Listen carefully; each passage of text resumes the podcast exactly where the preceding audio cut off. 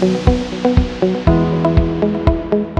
Hello, and thank you for joining me on Out of Crazy Town, your guide to divorcing a narcissist. I'm Jackie Miller. The issue of spousal support can be very complicated. I have Jon Summers joining me on this episode. He is a family law attorney with the Los Angeles firm of Summers, Levine, and Kretzmer. Jon is one of the most highly revered, well respected family law attorneys in the Los Angeles area, and he is here to help us make sense of this complex topic. Listen in to get an education from one of the best in the business. Hello, Jon. Summers. I'm so happy to finally have you on Out of Crazy Town, your guide to divorcing a narcissist. Thanks for joining me. I'm happy to be here. Thank you for inviting me. Awesome. I know we've been trying to do this for a while. So happy to have you here. My issue with having you come on was deciding what topic to do, which is why I let you choose. I know. So there are so many topics, and we've talked about a lot of different topics before. And I chose spousal support this time because I just recently finished a trial on the issue issue of spousal support. And so it's all fresh in my mind, and we can awesome. probably go into a little more depth than I would on some other topic. Awesome. And, you know, because, you know, I, I have all different kinds of professionals on this podcast. And so once in a while it will pop up in a conversation, but doing a deep dive is amazing because it's freaking confusing. Yeah. And there's so many components to it. I mean, I went through it. I'm still confused, but um, I just wanted to tell people a little bit about you because you are in the Los Angeles area and your firm is is Summers Levine Kretzmer, um, SLK, and, and the website, you guys, just so you know, if you want to rush over to slkfamilylaw.com, that's where you can um, find more about Jon and his practice. You guys have like eight or nine t- attorneys? We have eight attorneys okay. and we only practice family law. Okay. Um, so we are in the thick of it in Los Angeles. Yes, you are. And you have such an amazing reputation, which is why I've been hunting you down for so long. Thank but um, I just to tell people you have not only do you have, you know, over 30 years experience you're just very high, highly regarded in the complexities of child custody, division of assets, preservation of wealth. You know, you have many accolades I can go on and on about. Been a super lawyer since 2006, co chair of Family Law Section, Beverly Hills Bar Association. But the thing about you, Jon, is that I've got to sort of sit back and watch some of your cases. And one of the things that I love, and it seems like it's so simple and it should happen in every attorney client relationship, and I'm shocked that it doesn't, is you go straight to strategy. Right. Like what it does, I think, is it makes people feel like they're on the offense because that's the number one complaint I get. Just so you know, as yeah. a coach, is I feel like we're always on defense, Jackie, and I, I don't know what to do. Yeah. So strategy is my big thing, and and planning ahead, I think, is the most important in dealing with a family law matter. And not only does that empower your my client, y- you start to develop theories and things that you then want to present. And it also manages my clients' expectations because if they come across and they say, well, what about this? I have to tell them that in a court of law, you probably will lose. So let's kind of focus more on a different strategy that I would hope that you would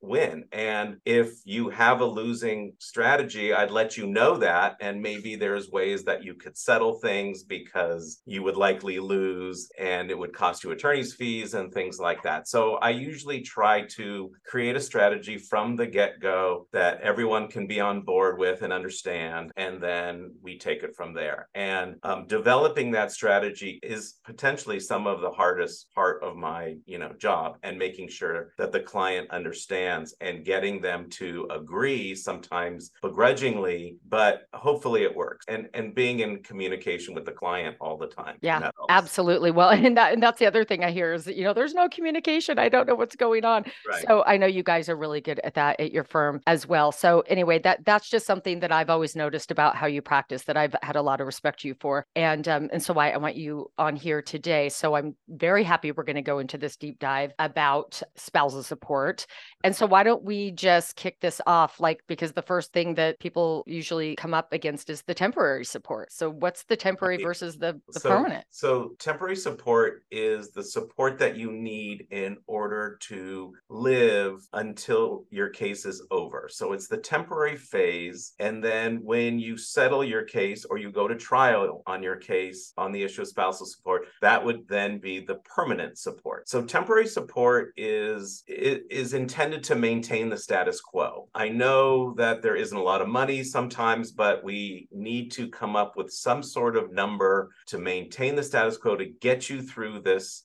phase of your divorce. That is done a lot easier than a permanent support order. There's uh, less factors to really consider. However, the judge needs to come up with a number, or the parties need to come up with a number. And there is potentially fighting on that issue um, because determining what someone's ability to pay takes on many factors. For instance, uh, someone owns a business and doesn't get regular salaries. It's, you know, or gets a bonus at the end of the year that is, is quite sizable. There's all these different things. But generally speaking, a judge would take these numbers, um, whatever he ultimately determines, put it in a computer program and spit out a number for temporary support. Unfortunately, for permanent support, the court can't do that. They're not allowed to use a computer program. Oh. They're required to use a bunch of factors that are completely discretionary, set forth in the family code, and and kind of come up with some sort of way of determining what the support should be. And that's something that is far more difficult and uh, more esoteric and more mm-hmm. discretionary mm-hmm. for the court. And that's yeah, kind of yeah.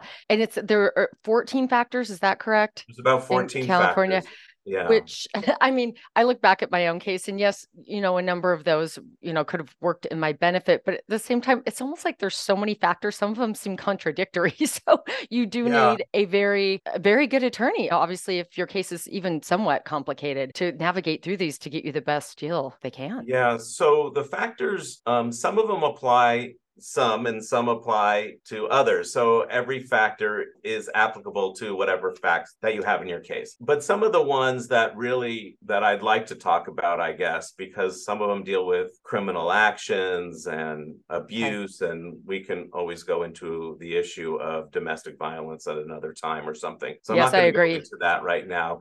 But some of the ones that really are in use every single day on all of these cases are the ones like the age of the parties. And that that's important because it deals with the ability of someone to work and yes. and then we deal with the income and assets and liabilities of the parties. And then we deal with the whole thing about the standard of marriage enjoyed by the parties during their marriage. So those are the factors that i think are very esoteric and require a deep dive in order to understand it. For instance the age of the parties is an important factor because the court requires everyone to at least try to become self supporting within a reasonable period of time. Right. And if someone is getting a divorce and they're in their 30s, there is a greater opportunity for someone to become self supporting than if someone is getting a divorce at 65. Yep. And so the obligation is to become self supporting becomes a lot more difficult as you get older. And it also becomes more difficult if the person requesting the support was a homemaker or taking care of the children or taking care of a, a, parent or something like that. So um, it's a lot harder to require an older person to become self supporting when they hadn't been self supporting for 30 years, for instance. Right, so right. That becomes a, a factor. And the question then becomes is should the court or should the parties agree to stipulate to a number, even though that party isn't even earning anything. Mm-hmm. Um, that was that's what we call an imputation of income. So, should the person who hasn't been working for a while or be, be imputed with minimum wage? So, minimum right. wage now is about twenty six hundred dollars a month, and that question um, should be dealt with with your attorney because it may not even matter if your husband or wife or the supporting party is making millions of dollars. Right. Imputing someone with $2600 wouldn't really matter right? Yeah so don't don't stress out over that. So do the numbers out, first. right? Yeah if yeah. you're being imputed with income and also it doesn't matter if uh, the other side wants you to go to, on a vocational examination to determine the the qualifications or the opportunities that you would have if you were to go into the workforce which you hadn't been going into for a while. Thanks for bringing that up because i was just going to mention that that and if you don't know what that is it's um say you've been a stay-at-home mom and you know haven't worked in 15 years but you have a bachelor's in you know business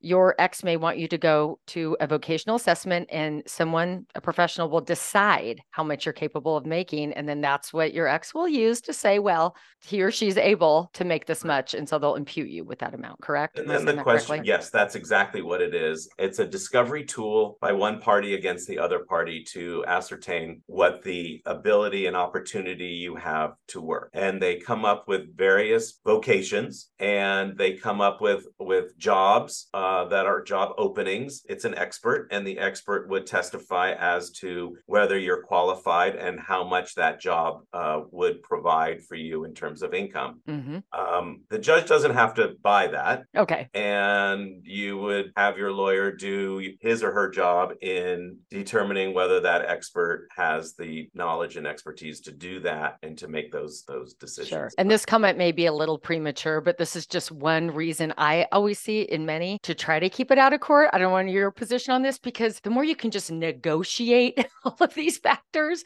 because there's so many, I feel like you have more power. What, how, what do you think about that? Well, well, first of all, settling is always much more powerful because you know exactly what you're getting. Yeah. Um, sometimes you can't. Right. But it, the important thing to understand is just because you make fifty thousand dollars a year, or just because they want to impute fifty thousand dollars a year to you, doesn't necessarily mean that that's a dollar for dollar reduction in your spousal support. Okay. You're not necessarily going to get fifty thousand dollars less. It just means that that would be added to your net spendable income in determining what is the best number that should be used. Okay, that's really good to know. I I thought it was dollar for dollar, so that's good. to it know. doesn't necessarily have to be. And the the the interesting part about all of this is that because of all of these factors, the court looks at everything. So it doesn't just look at what the income is. The court looks at all these other factors, including this, as I said, the standard of living during marriage and the the liabilities that you have and your expenses and things of that sure. nature. It's just one factor of a bunch of factors that the court takes into account. Okay. And we'll get into more. And I, I just always love to give people a heads up if they haven't heard terms. So like MSOL is one of those terms that, that comes rushing out at you you the second you file, and it means marital standard of living. Um, because I know we get bogged down as lay people, you know, in the new terms and sometimes right. don't know what all of these are. So to that point, that is a reason your attorney pretty much right off the bat is going to need a lot of financial information from you, correct? Or at least like expenses. Yeah. So we initially ask every one of our clients, all of our clients, to provide us with a list of their expenses, their, their expenses that existed during their marriage, um, because we want to get an idea of of what their lifestyle was. Invariably, um, and not in every case, but once you start going through a divorce, you start feeling a little bit of a pinch. Sure. Um, and you can't spend what you used to spend when you were married because, of course, two households is twice as expensive as one household. Mm-hmm. So now we are faced with what do we do? And on the temporary phase, uh, you're just going to get a number that a court or you are going to decide on the temporary basis. But when you look at the lifestyle during marriage, which is the MSOL that you were talking about, you have to go back potentially three to five years to see what your expenses are and also what your income was because income income fluctuates from year to year if you're not just a salaried employee. And that's a whole nother issue that we'll probably touch on. But if sure. you look at the marital standard of living, you can look at your income from your tax returns and you ultimately come up with a number that you and your spouse have spent based upon the income that you have received. Okay and you could potentially divide that by 50% then there become there comes an issue with respect to your housing expense because your marital lifestyle is based upon where you lived and the housing expense that you incurred. Mm-hmm. both of you are entitled to that housing expense because you both lived in that house. Sure. So the fight becomes what the actual marital standard of living is and that's a whole battle in and of itself right? Right. Oh yes it is. Yeah. but you with a with a, an appropriate forensic accountant, you can kind of come up with a general idea based upon your income tax returns what your expenses were. Basically, you don't you can't really exceed your income on your tax returns, but of course you can because there's often other things that aren't reported on your tax returns, perks. Sure. And... That's a good point about the forensic accountant because I have seen, you know, they are very deliberate, specific analysis on a marital standard of living that a forensic accountant accountant runs, considering all those factors, like you said. So they actually churn out a report that is right. They turn out a report um, and they look at the income tax based analysis, and it's a very intricate report. Mm-hmm. The other way that a forensic accountant does it is they take all of your bank statements and credit card statements and they plow through every expenditure that you've made in the last three to five years and they categorize it for every expenditure and then all kids' expenditures and then they allocate what those expenditures are for. Are they for housing? Are they for you and your husband or wife? Is it for your children? For instance, there's private school and extracurricular activities that are for um, your children. And then they categorize it and then they they run a percentage. For instance, they'll say your children's expenses are should be allocated 26% and you and your spouse should be allocated with the balance. And so they'll and then they'll allocate the housing expense separately. And so that becomes your marital standard of living, which is one of the 14 components of the family code to determine permanent spousal support. Okay. And generally, going, just oh, one oh, more thing. Yeah. The spousal support ordered by the court or determined by stipulation or agreement of the parties, you shouldn't be awarded more than the marital standard of living. That's not probably the appropriate number to use. So if right. you say your marital standard of living is 15,000 and or you're requesting $20,000, I would have to say to you, but the numbers don't support a $20,000 number. I'm I know that that's what you need to live, but what you were living on during the marriage was 15. Um, mm-hmm. Um, and that's pretty much the limit of what you would be entitled to. That's really good to know. And I wanted to go back a little bit to like the kind of the imputation of income. You had sent a bullet point that I was interested in talking about the ability to work in light of the need to take care of children. Right. What did you mean about that? Because I'm sure that would be an interesting point for this audience. Because there's such wide discretion by the court in determining what the income should be of someone who's requesting support, a determination has to be made as to whether you have the ability to work full time, whether you can, uh, whether the court should impute income to you if you have very, very young children, for instance. And if a court requires you to go back to work, which it would be more of an imputation of income, then wouldn't you require someone to help take care of your child? And if that's the case, then your spouse would likely be required to pay for half of it. But if your children are of middle school or high school age or elementary school, age for that matter where there is a definite you know where school begins and school ends and where you could work potentially a full-time job a court would no matter the fact that you have children would impute income to you or you would be required to at least go out and see what the ability is sure. for you to get a job and become self-supporting and can i make a comment about that because i always feel that like in all through divorce like the lack of control especially if you're in this system where you feel like you have no control. You go into this vocational assessment and you have someone say, "Hey, according to your, you know, uh, credentials and education here, I think you would be a great um, event planner, and it looks like you could work between uh, you know, when you drop the kids off at eight in the morning and pick them up at two in the afternoon. And then you can put them in the daycare across the street. I know where your kids go to that middle school. And it's sort of shocking hearing this stranger tell you how you can live your life and what job you're going to get. And my point is, Jon, that if you can take that control and go try to find something on your own that you like without hearing this, is that is that good advice? To just sort of take the bull by the horns? Certainly, we always encourage our clients to make the effort to become self supporting and find the job that they want to do. And we will do everything we can to give you the opportunity to spend that time to do that. And I actually believe that a court, a reasonable court would would not,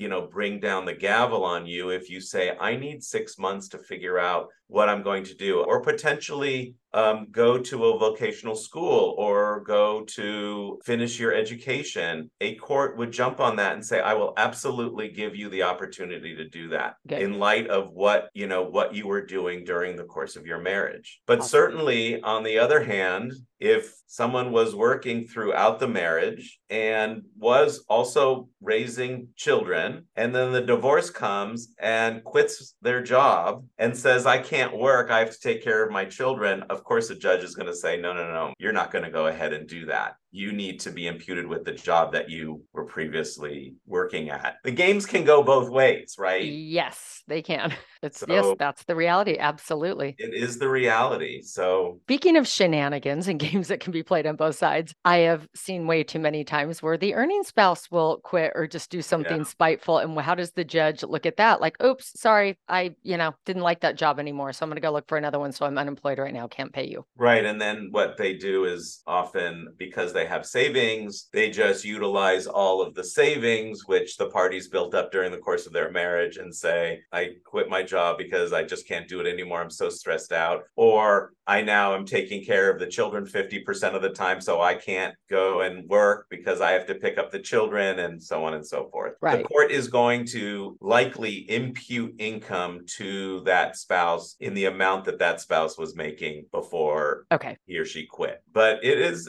you know, it is a fight. And but you have to present your case and strategize in advance. And hopefully the court's going to say, no, I'm not doing that. And that is why just the heads up for people to know to try to get your ducks in a row in terms of gathering maybe your financial information and then having that strategy with your attorney because these guys do, you know, even though they're not quote supposed to, or women as well. I have, I have same thing. I have clients on both sides, and they will cut them off immediately. You know, the second they file, or Right. so no, they're not supposed to do these things. But if you have a plan in place, an attorney ready to go, and your financials in order, you're going to shorten that shenanigan time. You know, we do have to manage that, but we we will look at everything and kind of have a come to Jesus moment on that. And what about like on the debt side? Because we we're, we always look at like dividing assets, and I know we're kind of getting more into settlement than we are spousal support. But I know you had also mentioned looking at like credit card debt, et cetera. How does that factor in? I'm going to bring it back to spousal support. So Okay, one of the yeah. 4320 factors is the assets and liabilities of the parties as part of the settlement and and and determining what permanent support is.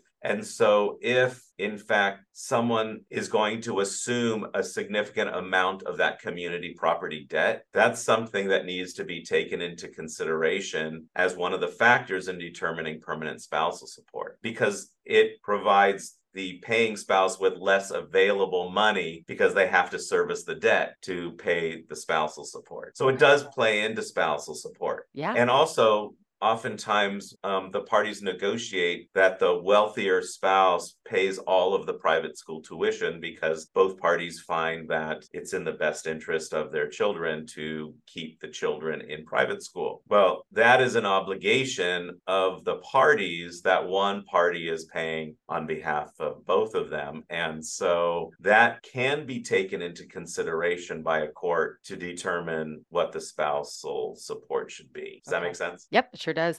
And then what about retirement benefits? How does how do those factor in? So this is this is based on a case that I just had, but there's a policy in this state that you want to maximize your retirement benefits. So you have them when you retire. That's the general goal. But when you turn 60 or 62 or 59 and a half for IRAs, you have the right to pull out retirement benefits without penalty. I don't know if everyone knows, but when you hit 73, you're required to pull out benefits, a required minimum distribution. The Yeah, it's like mandatory that mandatory distribution, right? Recently, in a case, I represented the wife who was seeking support, and the husband's position was that she was 61 years old. She should be required to pull out her retirement benefits that was awarded to her in the divorce. But this woman was 61 years old, but she was working. Um, she had a job and she had no intention of retiring at any time soon. And in fact, she was a 30 year marriage and she hadn't even been working during the marriage. And immediately upon separation, she went out and got a job. good for And her. She loves her job and she's not retiring. And she's fortunate to have that job. That's awesome. And then she hears that he's requiring her to trade her IRA funds that she got in the divorce and require her to annuitize them and pull them out, pay tax on them, and then she would have zero retirement by the time she turns 84. There is a case which is very unclear. It gives the court great discretion to determine whether a party should be withdrawing uh, money on a monthly basis in the ter- in the form of an annuity. And in this particular case, our judge decided no, she was not retired. She was working she had no intention of retiring and to force her to annuitize her ira was not appropriate and not part of the public policy of the state to maximize your retirement benefits so they they're there when you retire. The interesting thing was we were going through this trial and the judge stopped everyone and said to the accountant who was in favor of this annuity as she said to the judge said to the accountant what happens if she's alive at 84 how she doesn't have any more retirement funds. In silence. Well there was silence because i was probably going to ask that question if she didn't right? Right right, right. Um, but she says oh well then she could go in and ask him for more support when she's 84 and the judge was like looked at her and said like she's going to go in after 20 some odd years and ask him for support. He's probably retired by then anyway. Right. So you want yeah. me to rule on creating a problem yeah. for this woman that we're going to have to go back and fix later. right. 20 years later she has to go in and say, "Oh, I don't have any more money because this this person required me to take pull out all my money and live on it." And now he's dead, by the way. right. And now he's dead. Exactly. It's crazy. It's not funny, but it's crazy. Which we often uh, laugh on this podcast because things are so ridiculous and they're not funny that they're I they're know. funny. They become funny. So now he's dead. Oh, that's that's that's it's a good one. Thank you for sharing I that. Mean, we were we actually had and it was a lot of work in that trial, but we had a lot of fun because the positions taken by the other side were so were so ridiculous. I bet that they're fun though, because that's also a unique situation. It sounds right. like, you know, that I've never heard of. I'm sure you've never come across before. But so, and so, can I boil this down uh, uh because uh, just to make sure I'm not missing it? So he wanted her to start pulling her retirement out basically now so he could reduce his support. Is that the bottom line? Yes. Okay. Okay. I'm just making. And the sure. guy was making a million, uh, uh, between a million and two million dollars a year, and yeah. she was, you know, making less than a hundred thousand dollars a year in her new job. And and so he's like, oh no, she doesn't need it because while I continue to grow my retirement and grow my savings, she should be required to use up all of her retirement and Deplete. all of her savings to live during the rest of her yeah. life. And also seems to me where, where I would think I would have fun. This would be like brain candy too. from a family law perspective is it's like you want to come back in and tell her what to do with assets that were awarded her in the merit like it's now none of your business i mean as far right. as i'm so yeah. that brings me to the to another point which is okay good you receive a bunch of financial accounts and a bunch of money um, in your divorce and are you required to maximize the rate of return on those investments and which would provide you with income which the court can look at as part of your total income package when determining oh. what the spousal support should be. Okay. So, for instance, you have a $10 million community property financial account, and each spouse gets $5 million, mm-hmm. right? If she sticks it in her checking account and earns 0.01%, she's not maximizing that $5 million. Okay. If she gets a broker and they invest the money in non producing assets, you know that don't derive interest or dividends can that party claim oh i don't have i'm not making any money off of my 5 million dollars? And the answer is no not really. You have an obligation to conservatively invest those proceeds in something that would generate some money. So oftentimes what we do is say, you know, you can invest however you want, but we're going to run a rate of return on that $5 million um, at the rate of 3% or 4%. Okay. That 3 or 4% will be added to your total income in order to determine what wow. support Okay. And so I'm going to give actually a specific example because I think I got I got this, but I have a client so there's has a million dollars and she's chosen to you know, have a financial advisor put it into accounts that do generate dividends and she lives off, you know, an extra 5500, you know, a month that it generates.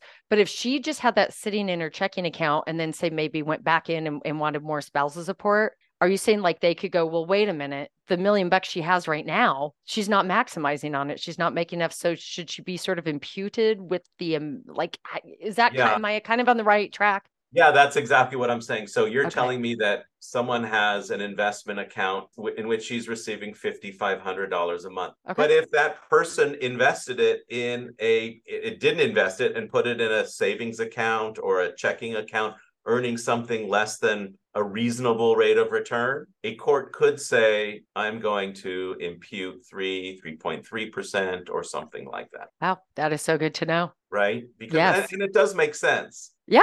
And then the question then becomes, and I'm just going to go off on a tangent. What sure. if you take that million dollars, which you could have invested or, or, or, obtained a reasonable rate of return, and you buy yourself a house? Now you don't have that million dollars. The court could, if your lifestyle was that you always lived in a house and you use that money to buy a house, I don't think the court's going to say very much to you. Okay. Okay. If you you already have a house and then you take that money and you buy another house, the court could look at that uh, at your assets, which is another factor of the 4320 factors, mm-hmm. spousal support uh, factors. I'm considering this in my discretionary decision to to award you support. Like I'll take that into consideration, right? Okay. Yep. So no, thank you for that example. Those are exactly what people, you know what I mean, need right. to know and you know on the flip side of the whole like how you treat your money and if you're earning money on it and basically being smart about it I you know, obviously I'm not an accountant and I just tell people what I see, but I said, you know, when you're brainstorming with your um, attorney on settlement, do consider thing you may not know that w- when you get this chunk of money from your assets it is a possibility that you can have some other income and lo- live off it because i know i think people just look at what am i going to get every month what am i going to get every right. month and they there there are so many other moving parts and other ways that you can you right. know get money based off your your settlement so. but i mean we work with financial advisors all the time to help our clients yeah. maximize and and do what they need to do in order to be able to live. I want to touch on the issue of of bonus income. Yes, please. Um, and the um, whole Ostler Smith thing too. The whole yes. Ostler, yeah, the whole Ostler Smith thing. A lot of times people, even if they own businesses, they get distributions or if you're a salaried employee, you get a, a bonus at the end of the year, or you get a bonus based upon whatever commissions that you receive or anything extra above and beyond your base salary. The court often takes a look at what your base salary is and determines what the support should be using all of these factors, but they use the base as one of the party's income. And then spousal support is paid on that based upon a percentage. And usually it's consistent with the kind of percentage of the net spendables of the parties and what the support is, but it's anywhere around 18 to 25%. If you receive a commission, you could receive them quarterly. You can agree, or the court can order the recipient of the commission to pay a percentage, say 18% or 20%, to the spouse, as in for additional spousal support up to a cap, which is consistent with the marital standard of living, meaning the party is starting to receive far more commissions than that than what they were receiving during the marriage there should be a cap what that ah. percentage should be okay right? so if they had $200000 bonus every year for the last six seven years and then they start making $700000 bonus you they really only need to pay up to what the marital standard of right so there would be that. a cap there would okay. be a cap on the amount paid on that bonus. Okay. But you, you know that 18 to 20% up until you hit that cap and then Got you don't... And I think people need to know this based on how your earning spouse is earning because again, let me see if I'm saying this right. You you tell me if your spouse has a salary of $200,000 a year, but they're making a $500,000 bonus, your monthly spousal support will be based off the 200,000. Is that correct? And then you, you wait and as their bonuses come in, you'll get a percentage of that. Yeah. So, you know, you can do it a lot of different ways, right. but the problem that you have in not waiting, meaning that the paying spouse, the payor spouse, has to pay spousal support above the 200,000 in anticipation of a bonus later is not fair either. Yeah. Right. Yeah. yeah. So both parties have to wait for their money as and when it comes in. That's Okay. the general. Right. No, the parties get the money as the money comes. But I think that that is such a good point to point out that the earning spouse, if they earn in that type of structure, because I think people are so used to looking at annual salary of $750,000 a year. So, or don't we just divide that by, tw- you know, whatever I mean, do the Right. calculation based off that. But that's no, you, you got to look at what the salary is and then the bonus. So, hence this whole By conversation. the same token, if you're receiving quarterly bonuses or commissions, then you should be paid shortly after receipt of each one and not have to wait till the end of the year. Why should the payor spouse collect all of this money and then only pay you end of the So, year? and I've seen it right. And so usually the verbiage is something like within 10 days of receiving the bonus, then the, Right, plus the- all documentation to prove that that's what you received, so on. and Okay. So you did have a case study that have we talked about that yet? So There- I, I talked example? a little bit about it. It was where the husband was making by contract a million dollars as a base, and he had the opportunity to make uh, another million dollars for a total of two million dollars. The wife um, just recently got a job, and she's making under a hundred thousand dollars, and she received, let's assume she received four million dollars in a financial account and four million dollars in a retirement account Okay. husband says she can support herself on the income on and on the assets that she receives and so i don't need to pay any spousal support. Wife says we sold our family residence in an affluent part of town. We lived a very very affluent lifestyle. All of our children went private schools private colleges. We gave to charity. We were on boards. We Traveled. traveled and had a vacation home and this was our lifestyle and my salary and whatever percentage rate of return on my financial account is not enough to maintain my marital standard of living but it would if he paid me spousal support so we went to trial on it for 4 days and talked about marital standard of living talked about housing expense talked about vacation homes and lifestyle and my request was approximately $17,000 a month in spousal support that he should pay. His request was zero. And the court ultimately found, like I discussed, that she she's not going to annuitize her, her retirement benefits. She's going to run a rate of return on her investments, like we talked about. Mhm. She's going to receive her her salary and she's going to receive $17,000 a month. And that was enough for her to maintain her lifestyle, which included her ability to continue to save, which was an important factor that the judge stated that that was part of their lifestyle, savings and investing. Mm-hmm. And a Smith Ostler on his on his one million dollar bonus, discretionary bonus, we got a 22%. Percentage Um, awarded of his of his And bonus. so on a million dollars, she would get two hundred and twenty thousand dollars of an additional support, which she could then use to save and invest, which was part of their, as I said, part of their lifestyle. So it was a, it was a, it was a fun case. It was a hard case because it involved a lot of financial and uh, forensic accountant accounting schedules Mhm. that, that we had to really pay attention to and the judge had to pay attention to. And it was very rewarding when the judge ultimately said, You're not going to be able to get away with paying zero on spousal support after a 30 year marriage. Right. Making $2 million, right? right, right. We have to take a conversation offline I have other personal questions for you. But Okay. um, the, I thank you so much for that example because just all these real life examples are so useful. And that is why I love you, Jon Summers, because I have been, you know, sitting backseat watching some other cases that are very compl- complicated custody, domestic violence cases. Right. With your example of this very complicated financial case. And I've seen attorneys that are good at custody and attorneys that are good at financial, but I honestly just have to give huge kudos to you and your firm because you guys have tackled all of those. And if you have a high net worth divorce, please contact Jon's firm because you guys are so good at it and just, you know, using all those factors in your strategy. Like I said again. So that's why I'm just, I'm so happy to have you on today I Thank you. It was, it was fun. Thank you. Yeah.